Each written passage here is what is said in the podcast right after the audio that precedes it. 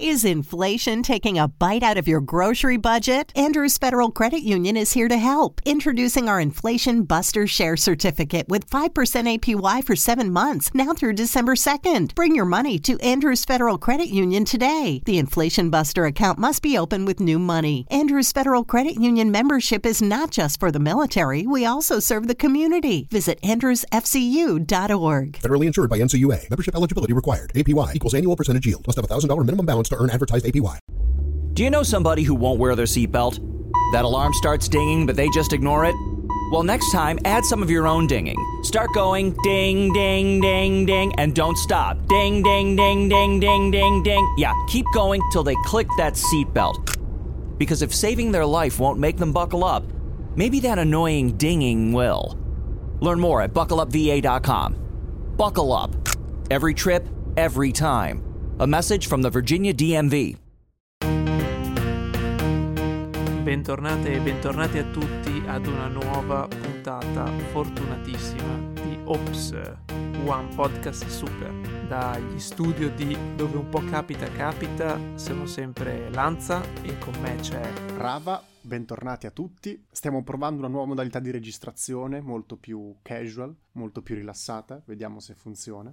Voi non ve ne accorgerete, ma noi abbiamo le nostre differenze rispetto agli altri episodi. Probabilmente non sarà una roba mantenuta perché mi sta già venendo la scogliosi, però dai, possiamo provare per una volta.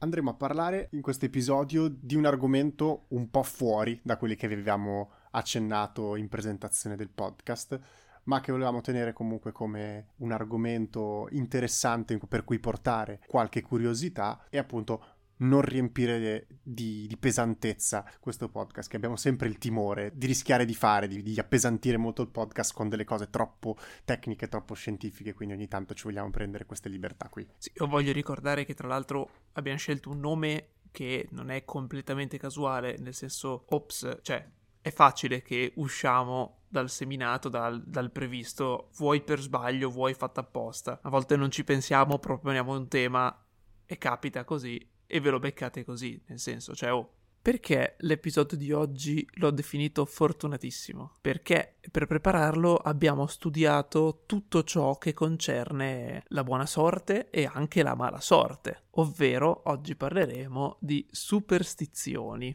che da superstizio, superstizionis, vuol dire stare sopra. È opposto di religio, religionis, non so esattamente in che senso, però eh, comunque è un riferimento a eh, qualcosa che sta al di sopra dell'uomo e quindi qualcosa diciamo di più potente che può condizionarne eh, l'esistenza. Sì, infatti molto spesso, soprattutto per i più critici, la superstizione è stata legata anche alla religione, cioè molti considerano le religioni come una forma di superstizione. E quindi per quanto la definizione la definisca come l'opposto, tra virgolette, molte persone tra i più critici invece le considerano quasi la stessa cosa, dicono la religione è semplicemente una versione potenziata delle superstizioni, che ovviamente parliamo di quelle persone che non credono in nessun tipo di religione e appunto vanno anche a criticare chi ci crede e quindi le considerano una superstizione perché vedono queste cose di loro prendono delle cose che non riescono a comprendere e le attribuiscono a questa entità diversa. È vero però che, come magari vedremo più avanti nell'episodio, quasi tutte le superstizioni in realtà sono originate dalla religione. Ovvero, a parte i casi nati dal folklore pagano, un tot in un modo o nell'altro risalgono spesso a religione come origine, cioè adesso vedremo come sono contestualizzati del perché alcuni gesti che vengono fatti da tendenzialmente i giovani non più tanto, però i nonni, i nostri nonni, molti gesti magari li facevano proprio per superstizione che però in realtà salta fuori che è essa stessa parte della religione, quindi è vero che a volte la gente dice ah la religione è una superstizione, ma in realtà forse è più corretto il contrario, cioè che la superstizione è religione, cioè non è la religione, insomma, vabbè, eh, avete capito cosa volevo dire? Che la superstizione discende anche dalla religione, da questo avere un qualcosa al di sopra che possa controllare la nostra vita. Allora, la conoscevo già questa superstizione che in realtà abbiamo come variante anche in Italia e che è quella del bussa sul legno, che è di origine indoeuropea, ma anche celtica e britannica, non si sa esattamente da dove ci ci fuori, ma ce l'hanno molto questi, questi popoli. Eh, nasce dal fatto che si credeva che negli alberi, eh, quindi nel legno, risiedessero spiriti. A volte si pensava buoni, a volte si pensava cattivi. Il punto era che bussando sul legno se erano buoni, il concetto era li sto richiamando all'attenzione come quando busso una porta, cioè chiedo ehi apritemi spiriti buoni. Invece chi pensava che lo si facesse per scacciare gli spiriti cattivi era busso legno tipo li voglio spaventare, tipo ehi voi là dentro bussate via, non, non venite a portarmi sfortuna. E quindi questa cosa del eh, bussa legno. Eh, secondo alcuni ha un collegamento, e qua entra in gioco la religione, con il toccare il legno, nel senso il legno della croce, quindi la croce della crocefissione, quindi per la religione cristiana comunque un segno importante. Secondo altri è una conseguenza in realtà molto recente del gioco Tiggy Touch Wood, ovvero Tiggy Toccalegno, che è tipo una chiapparella per bambini eh, che facevano nel Regno Unito all'inizio del Novecento eh, dove sostanzialmente se toccavi legno eri salvo. Quindi è tipo strega in alto, ma eh, strega legno, la possiamo immaginare italianizzata. E quindi dicendo che così per una roba o per l'altra il legno era la salvezza nel gioco e si è poi trasformata in il legno porta sicurezza. Però il problema con le superstizioni è che nascono dal popolo di qui di su di giù di là, non è che vengono inventate di sana pianta, quindi le origini sono sempre molto difficili poi da, da, ritrovare, perché poi non è che qualcuno scriva il libro delle superstizioni, quindi sono poi sempre eh, derivate dalla cultura, da commenti, da piccoli segni lasciati nel tempo, quindi è difficile poi scoprire quale sia il vero origine.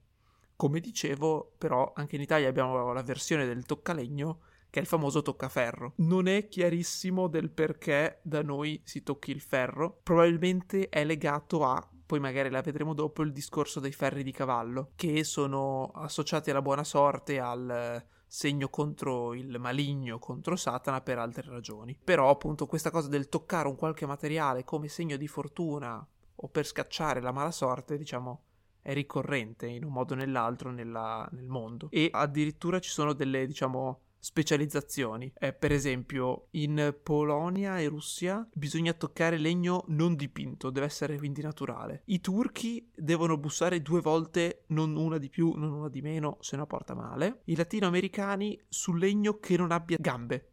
Quindi le seggiole e i tavoli non vanno bene, serve del legno che non abbia gambe. Adesso non so perché, però mi faceva ridere che ci fosse questa eh, regionalizzazione della stessa superstizione. Un'altra delle più conosciute in assoluto è sicuramente quella della sfortuna portata dalla rottura di uno specchio. Credo che veramente tutti conoscano questa superstizione, ma da che cosa è nata? Da, da dove deriva questa superstizione? È bene specificare che questa superstizione nasce ai tempi dei greci e dei romani, e però a quei tempi gli specchi non erano fatti di vetro come li vediamo adesso, quindi con il vetro e dietro la platina di argento che rispecchia, ma erano semplicemente degli oggetti di metallo tirati super a lucido in modo che potessero riflettere, quindi praticamente era impossibile rompere uno specchio. Ma perché c'è questa credenza dello specchio? Perché c'era comunque una pratica divinatoria in cui si utilizzava uno specchio, quindi un metallo per riflettere, per guardare dentro una ciotola tonda di vetro riempita d'acqua e quindi attraverso lo specchio si guardava il riflesso della persona di cui si voleva leggere il futuro. Qual era la sventura, diciamo? Se uno di questi sventurati, prendendo in mano la ciotola, e gli scivolava o la faceva cadere, questo era un segno che o non aveva più futuro e quindi non c'era più niente da vedere, o il suo futuro addirittura era così brutto che gli dei non volevano farglielo vedere e quindi gli risparmiavano questa divinazione. Da qui è nata questa superstizione che appunto rompere uno specchio porti, porti iella e i romani che cosa hanno aggiunto a questa superstizione? La durata della sfortuna, ovvero i sette anni. Si dice che rompere uno specchio porta sfortuna per sette anni. Perché questo? Perché i romani avevano questa credenza che ogni sette anni ci fosse un nuovo ciclo di vita, cioè la vita de- di ogni essere umano ogni sette anni, tra virgolette, si resettava, quindi si, si ripoliva da tutto quello che era successo. E quindi ecco perché durava sette anni. Quindi tu lo rompi e da qui a sette anni finisci il ciclo e finirai questa sventura per aver rotto lo specchio o perché comunque si è rotto lo specchio, non l'hai fatto tu. Come dicevamo prima, è più una credenza che gli dei non vogliono farti vedere il tuo futuro. Portata invece nel presente, quindi in tempi più moderni, quando sono iniziati ad entrare in produzione i veri e propri specchi, quindi il vetro con dietro un fondo argentato, che venivano prodotti a Venezia, erano un prodotto veramente molto costoso quindi la sfortuna veniva anche affibbiata al fatto che hai rotto un oggetto veramente molto prezioso. Quindi nell'epoca moderna si è più preso questo aspetto anche del fatto di aver rotto qualcosa di prezioso. L'abbiamo portata in avanti fino al punto in cui con l'industrializzazione produrre uno specchio in vetro con fondo argentato aveva dei costi veramente molto molto bassi, però la superstizione è rimasta, come abbiamo detto all'inizio dell'episodio, tutte queste superstizioni partono da molto indietro e vanno avanti con il popolo, non si sa neanche molto perché, ce le portiamo dietro come se fossero tradizioni. E leggevo che, vabbè, sempre legata agli specchi e del fatto che uno specchio riflettesse eh, la propria anima ma ribaltata, almeno alla percezione, si era associato il fatto che specchiassero, diciamo, e che al loro interno contenessero come una parte dell'anima della persona che si specchiava. E quindi rompere o crepare uno specchio c'era questa associazione che facevano in alcune zone per cui intrappolasse al suo interno, diciamo in questo mondo eh, ribaltato, l'anima della persona che si stava specchiando durante la rottura dello specchio. E a volte associano al mito di Narciso e appunto questa questione dell'anima intrappolata come lui si specchiava nello specchio d'acqua, che appunto si dice specchio d'acqua tra l'altro, nel, nel laghetto e diciamo rimane rapito dalla sua stessa immagine riflessa che quindi tipo lo inganna e lo porta a morire annegato Così appunto c'è questa aura nefasta attorno agli specchi anche legati al, allo specchio dell'anima, alla trappola per l'anima. Uh, aggiungo poi una roba rapidissima che allora la prima volta che ho scoperto che esisteva una roba del genere è stato grazie a Timmy Turner nei Fantagenitori che in Italia non esiste però a detta di dove sto leggendo fa parte del folklore africano ed europeo io l'ho visto solo in prodotti televisivi americani vabbè va bene che gli americani arrivano da Africa e Europa in un modo o nell'altro, quindi sarà stato portato, però io non l'ho mai sentito invece nel vecchio continente, che è pesta una crepa a tua madre si rompe la schiena. Step on a crack, break your mother's back. Che è sostanzialmente quello che in realtà facciamo molti da bambini, da adulti, anche volendo per gioco, camminando, di evitare di pestare le interruzioni nel marciapiede, le crepe per terra, le strisce, no? Che per un certo verso è un po', non so, credo sia istintivo. Non so se a te era mai venuto da farlo. Sì, sì, no, io lo faccio tuttora. Molto spesso faccio i giochini per strada. È più un gioco, assolutamente. Sì, sì, sì, esatto, è istintivo. Però magari è nato o comunque magari ad un certo punto gli hanno associato questo valore superstizioso. Non era in particolare con strisce disegnate o le mattonelle, era su eh, crepe nel terreno, quindi non so, delle fessure. Perché c'era l'associazione che la fessura della terra eh, portasse verso gli inferi al di sotto e che quindi tu andando a stampicciarci il sopra, sostanzialmente richiamassi o liberassi eh, un passaggio verso l'inferno che per far uscire demoni e spiriti nel mondo. Quindi per quello il, il modo di dire eh, pesta una crepa, tua madre si rompe la schiena era nel senso che se tu liberi pestando la crepa che porta al sottosuolo i demoni, dopo si ripercuoterà sul mondo e su quindi la gente che ti sta attorno, tipo tua madre e la sua schiena per qualche ragione, ma quello penso sia più per una rima. Però niente, boh, mi faceva ridere perché appunto l'ho scoperta con eh, i fantagenitori dove letteralmente quando Timmy pesta una crepa la madre penso si pieghi a metà all'indietro, una roba del genere, per nessuna ragione se non la superstizione. Questa te la conoscevi? Sì, sì, sì, la conoscevo, l'ho conosciuta anch'io per Timmy Turner, ma anche quando sono andato in America la... mi è capitato di sentirla dal vivo. Ah, ok. Eh, perché poi essendo che evidentemente tipo ritornello è tipo una frase in rima, è facile che uno poi la dica, le cose in rima piacciono alle persone. E mi accodo subito, prima di ridarti la parola, con una cosa che è bellissima, sembra essere quelle cose da esperimento sociale. Mm. La questione dei penny fortunati, del, i lucky pennies o comunque trovare una moneta fortunata, tipo, non so, penso a Paperon de Paperoni con la, la, sua numero uno, no? E vabbè, ovviamente uno dice, generico, trovo dei soldi per terra, colpo di culo. Però in realtà nasce dal fatto che appunto i penny intanto erano in metallo, quindi prezioso già come eh, materiale, e quindi trovarlo per strada veniva associato al ah, è un dono degli dei, un pezzo di metallo di valore. Però la cosa più bella è il come funziona l'aver fortuna per un penny. Se lo trovi per terra con testa, lo puoi prendere e ti porta fortuna. Se invece lo trovi eh, con la parte rivolta croce, diciamo, verso l'alto, allora non devi prenderlo perché sennò ti porterebbe sfortuna. Quello che devi fare è soltanto ruotarla, così che il prossimo che arriva la potrà prendere e avere fortuna. Quindi mi piaceva questo comparto social di questa superstizione che sostanzialmente in un mondo ideale porterebbe al fare qualcosa non per te ma per un altro. Mi, pi- mi, piaceva questa idea altruistica del giro la moneta così che il prossimo che arrivi possa avere fortuna. Io no però, non lo so, mi piaceva questo altruismo. Beh, io la lascerei lì così com'è, cioè la vedo, è croce, la lascio lì e mi apposto dietro un angolo così il prossimo che passa me la gira e poi torno a prenderla. Eh, ma, eh, ma infatti sei una brutta persona.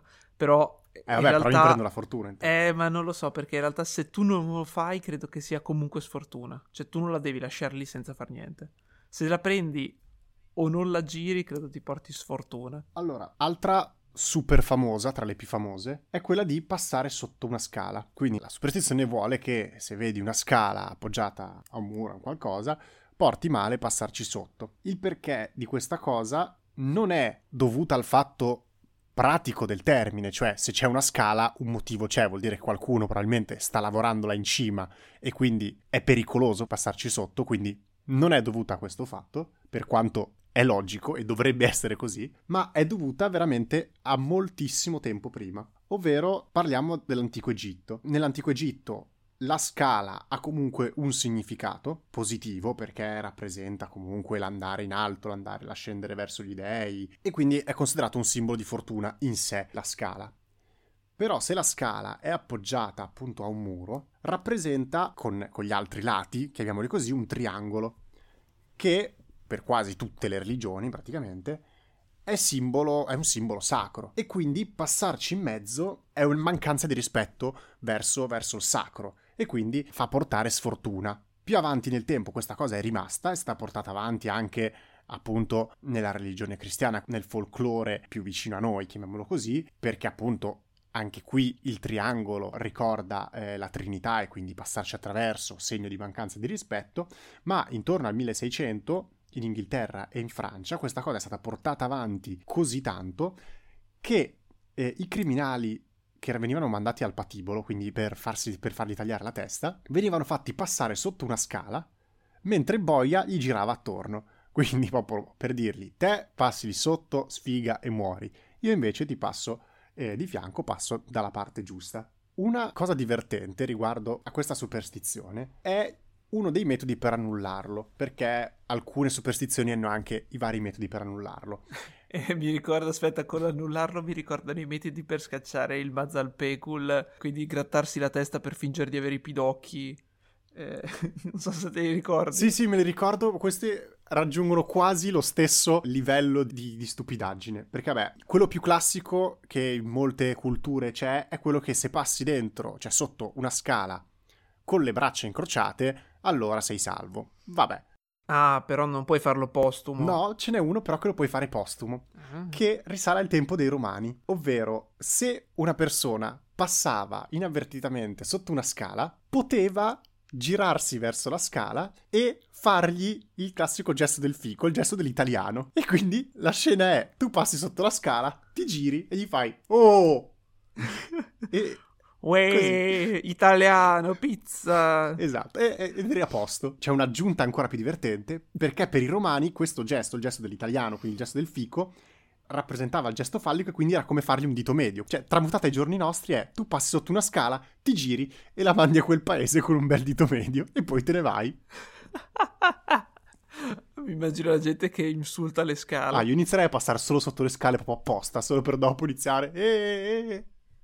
E sempre i romani si erano inventati anche un metodo per sconfiggere la sfortuna degli specchi rotti, eh, nascondendo nei cocci tutti quanti sottoterra in una notte di luna piena, tipo. Anche quello permetteva di scacciare i sette anni di sfortuna. I romani, insomma, se le inventavano, ma poi si inventavano... Eh, erano proprio italiani, no? Che fatto la re- regola ha trovato l'inghippo. Allora, voglio introdurvi al magico mondo del combattere Satana in modi divertenti. Allora, parliamo del il ferro di cavallo e il fatto che porti fortuna. Semplicemente, secondo alcuni, è perché è di metallo, il metallo porta fortuna, come il discorso fatto prima con il legno, il metallo, un generico il ferro è eh, nemico degli spiriti per qualche ragione. Secondo alcuni, eh, per i romani, il eh, numero 7 era associato al fatto che i ferri di cavallo avessero 7 buchi e quindi portassero fortuna perché il numero 7 per i romani era fortunato. Pare che il ferro di cavallo venisse considerato fortunato perché avesse forma vulvica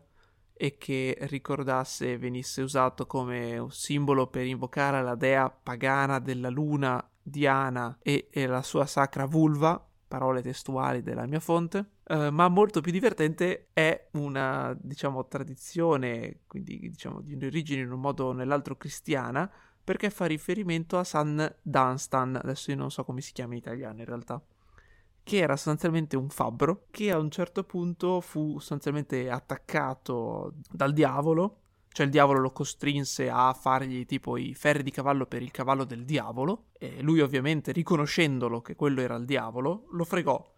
E invece di ferrare il cavallo, ferrò i piedi del diavolo con i ferri di cavallo. Il ferro, nemico di, del diavolo, tipo lo bruciava, barra erano incandescenti, non ho ben capito.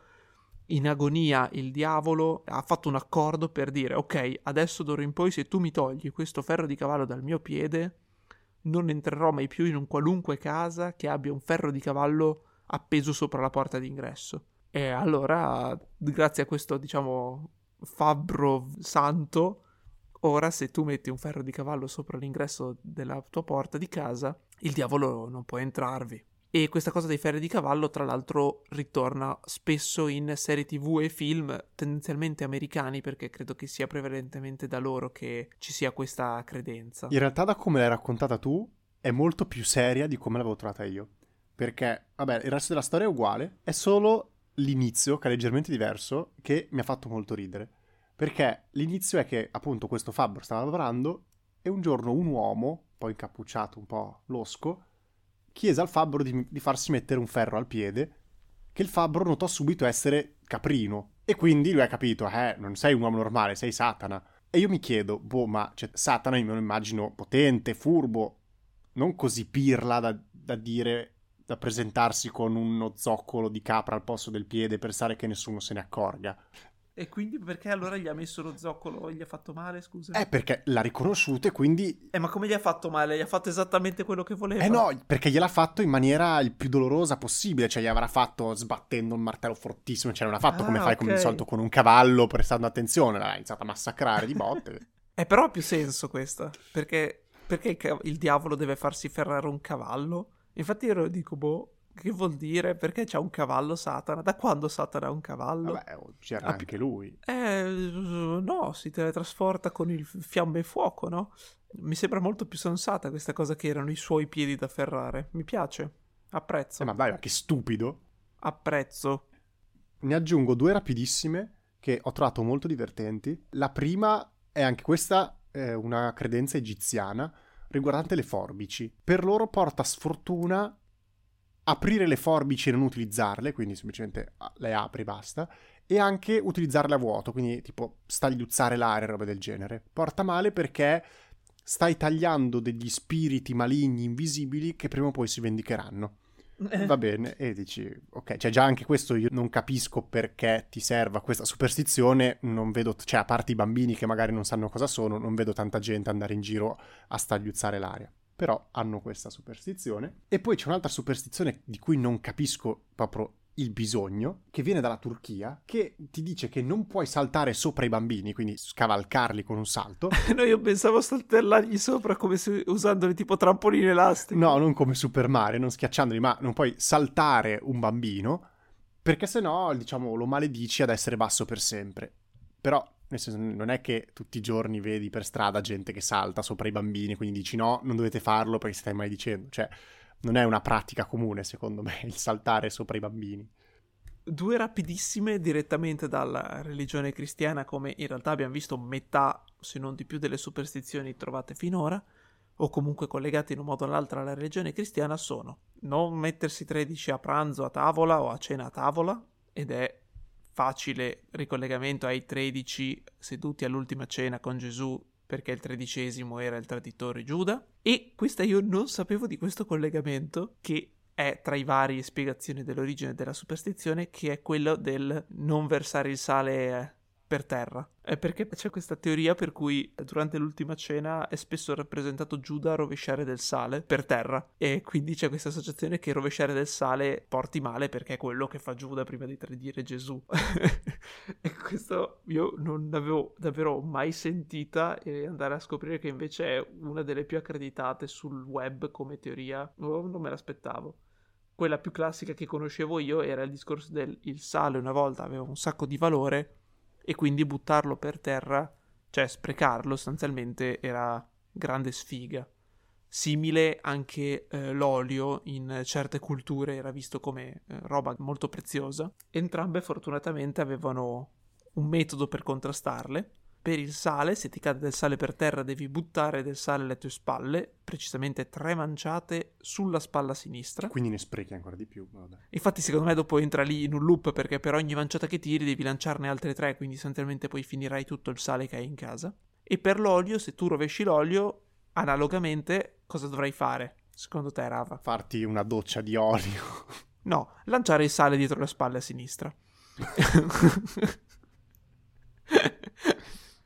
Non lo so, sono queste cose che mi fanno super ridere. Cioè, dico, perché se ti cade il sale, butti il sale, se ti rovesci l'olio, butti il sale? Cioè, a quel punto, scusa. E che quindi se tipo in quel momento non ce l'hai sul tavolo, devi andare in cucina, prendere il sale e poi... E lanciartelo alle spalle, esatto. Ma il discorso è che, allora, tre manciate perché tre è sempre il triangolo, la religione. La spalla sinistra perché la sinistra è associata al maligno però appunto, cioè, scusami, se è già sfortuna buttarne un po' per terra, perché ne butti altro? Cioè, mi sembra davvero stupida come soluzione. Ora una carrellata velocissima di roba buffa. In uh, Turchia porta male, diciamo, non va fatto masticare una chewing gum di notte. Ti chiederai perché?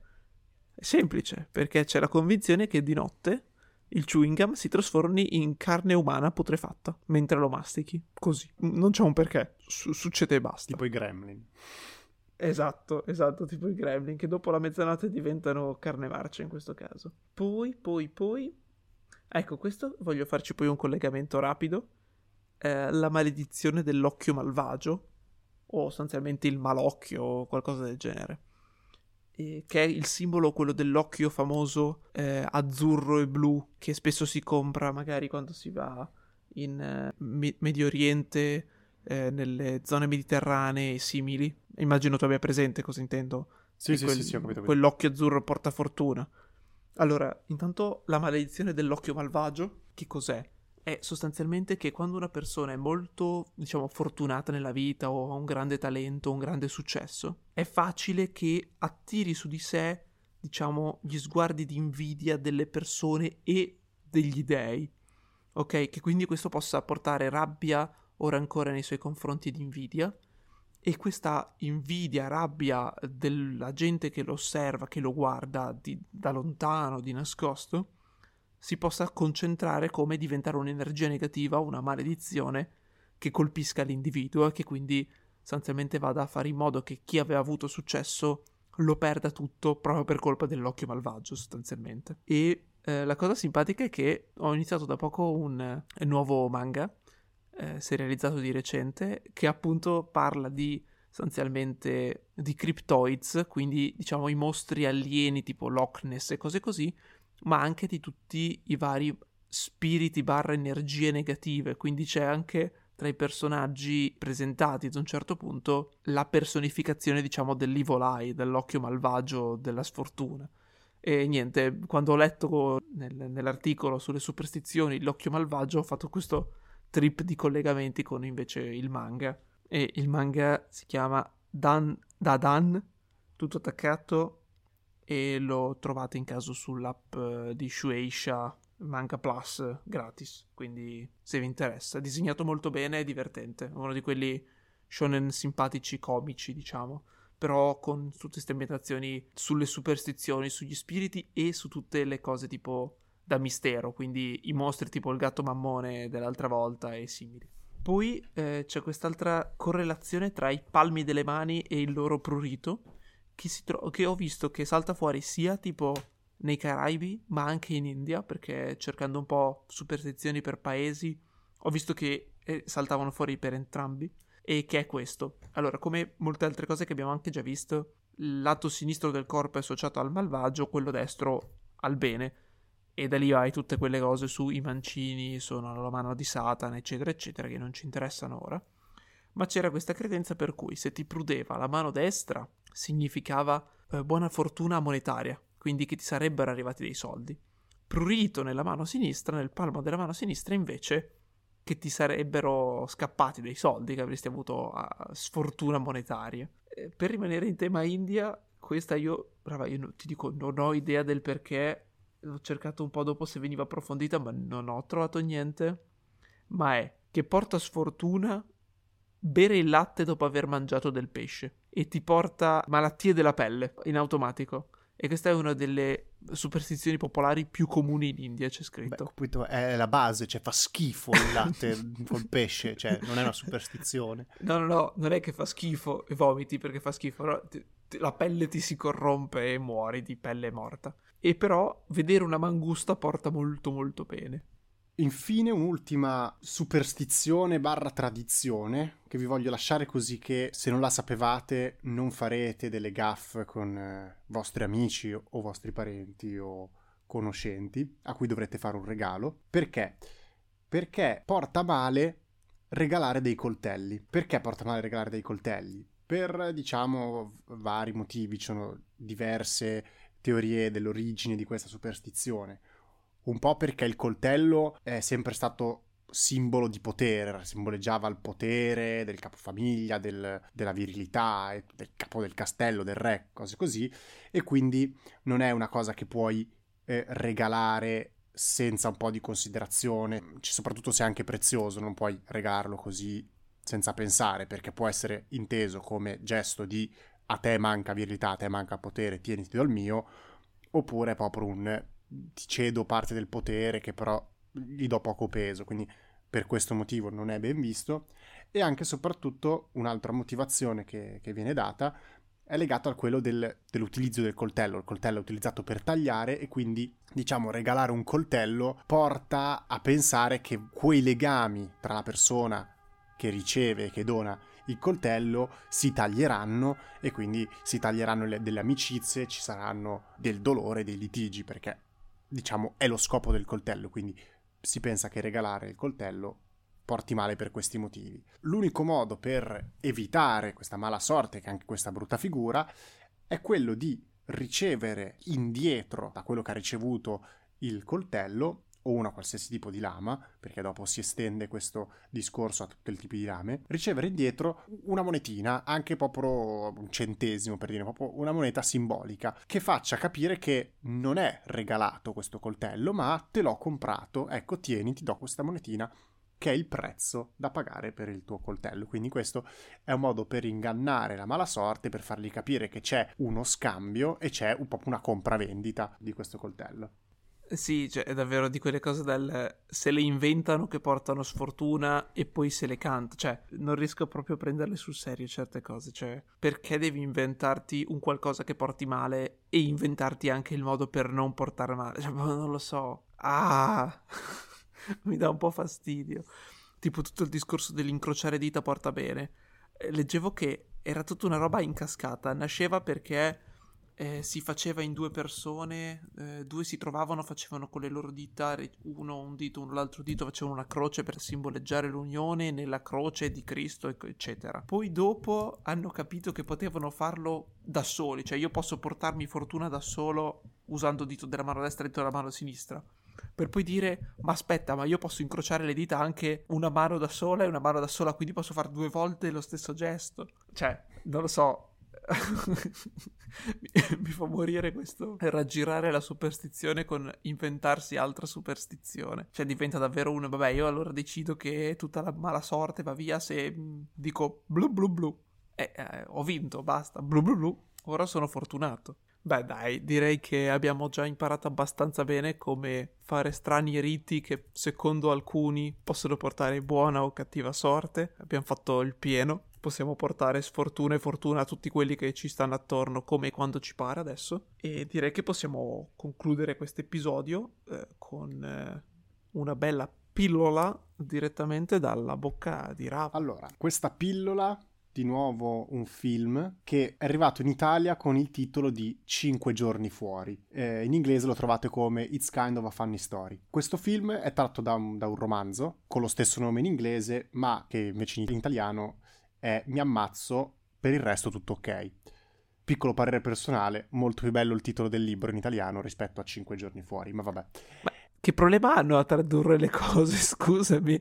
Ma perché devono inventarsi dei titoli a random? Di che cosa parla questo film?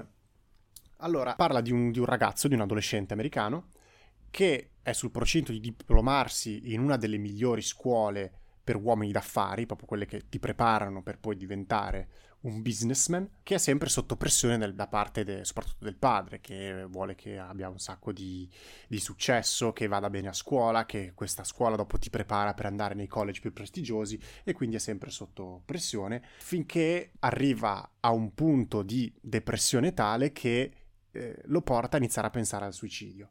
Per cui decide di non fare questo gesto estremo, ma di passare prima dal pronto soccorso e raccontare questa, questa storia dicendo che voleva suicidarsi, sperando che, diciamo, gli dessero una mano, ma si aspettava una mano più leggera di quella che ha ricevuto. Sperava magari in un qualche farmaco, in un qualche aiuto momentaneo, mentre invece lo mandano nel reparto di psichiatria e gli dicono che almeno 5 giorni ci dovrà stare perché la prassi dell'ospedale è una cosa seria e quindi lo devono monitorare finché un dottore non lo considera libero di uscire. Però appunto questo film è comunque una commedia, so che dall'incipit sembrava molto pesante, è una commedia molto divertente per alcuni versi, ma che comunque non sfocia nei classici stereotipi della malattia mentale, quindi non, non spinge troppo su quell'acceleratore lì, ma riesce comunque a mantenere una atmosfera divertente, perché appunto c'è questa contrapposizione da questo ragazzo che dice di sentirsi bene e sembra, tra virgolette, essere una persona eh, sana in mezzo a tutto questo reparto di malati con delle malattie che solo a vista sembrano molto più gravi perché c'è quello che non parla, c'è quello che eh, ogni tanto ha degli scatti di ira incredibili, quindi che vedendoli interagire tra di loro sembrano diciamo essere appartenenti ad un mondo diversi, ma che comunque appunto in tutta questa commedia che tende a raccontare tutti gli aspetti importanti che bisogna tener conto di appunto della salute mentale, riesce a farti cogliere questa, proprio questa differenza del fatto che anche se dall'esterno sembra che siano due mondi separati, quindi che quella persona stia bene, perché quel ragazzo non sembra pazzo, se vogliamo usare questa parola, come gli altri, anche lui stesso, poi nel corso del film se ne accorge, ha bisogno di aiuto tanto quanto gli altri, quindi riesce con questa forma di commedia ad arrivare al punto della situazione ovvero di portare questo messaggio di sensibilizzazione della salute mentale. Detto questo, vi ringraziamo di essere stati con noi, speriamo vi sia piaciuto questo episodio, come sempre fateci sapere nei commenti come stiamo andando, se vi stiamo piacendo, se ci sono degli argomenti che volete che noi trattiamo e che vi portiamo al prossimo episodio. Per questo episodio è tutto, io vi saluto, un saluto da Rava e da Lanza. Bella!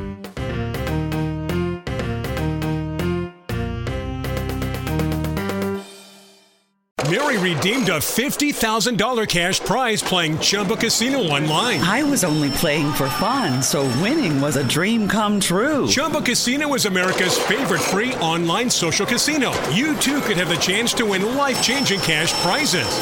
Absolutely anybody could be like Mary. Be like Mary. Log on to ChumboCasino.com and play for free now. No purchase necessary. Void where prohibited by law. 18 plus terms and conditions apply. See website for details. The voice in the preceding commercial was not the actual voice of the winner.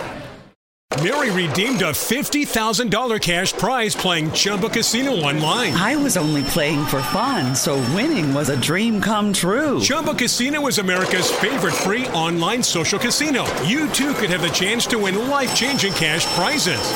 Absolutely anybody could be like Mary. Be like Mary. Log on to ChumboCasino.com and play for free now. No purchase necessary. Void where prohibited by law. 18 plus terms and conditions apply. See website for details. The voice in the preceding commercial was not the actual voice of the winner.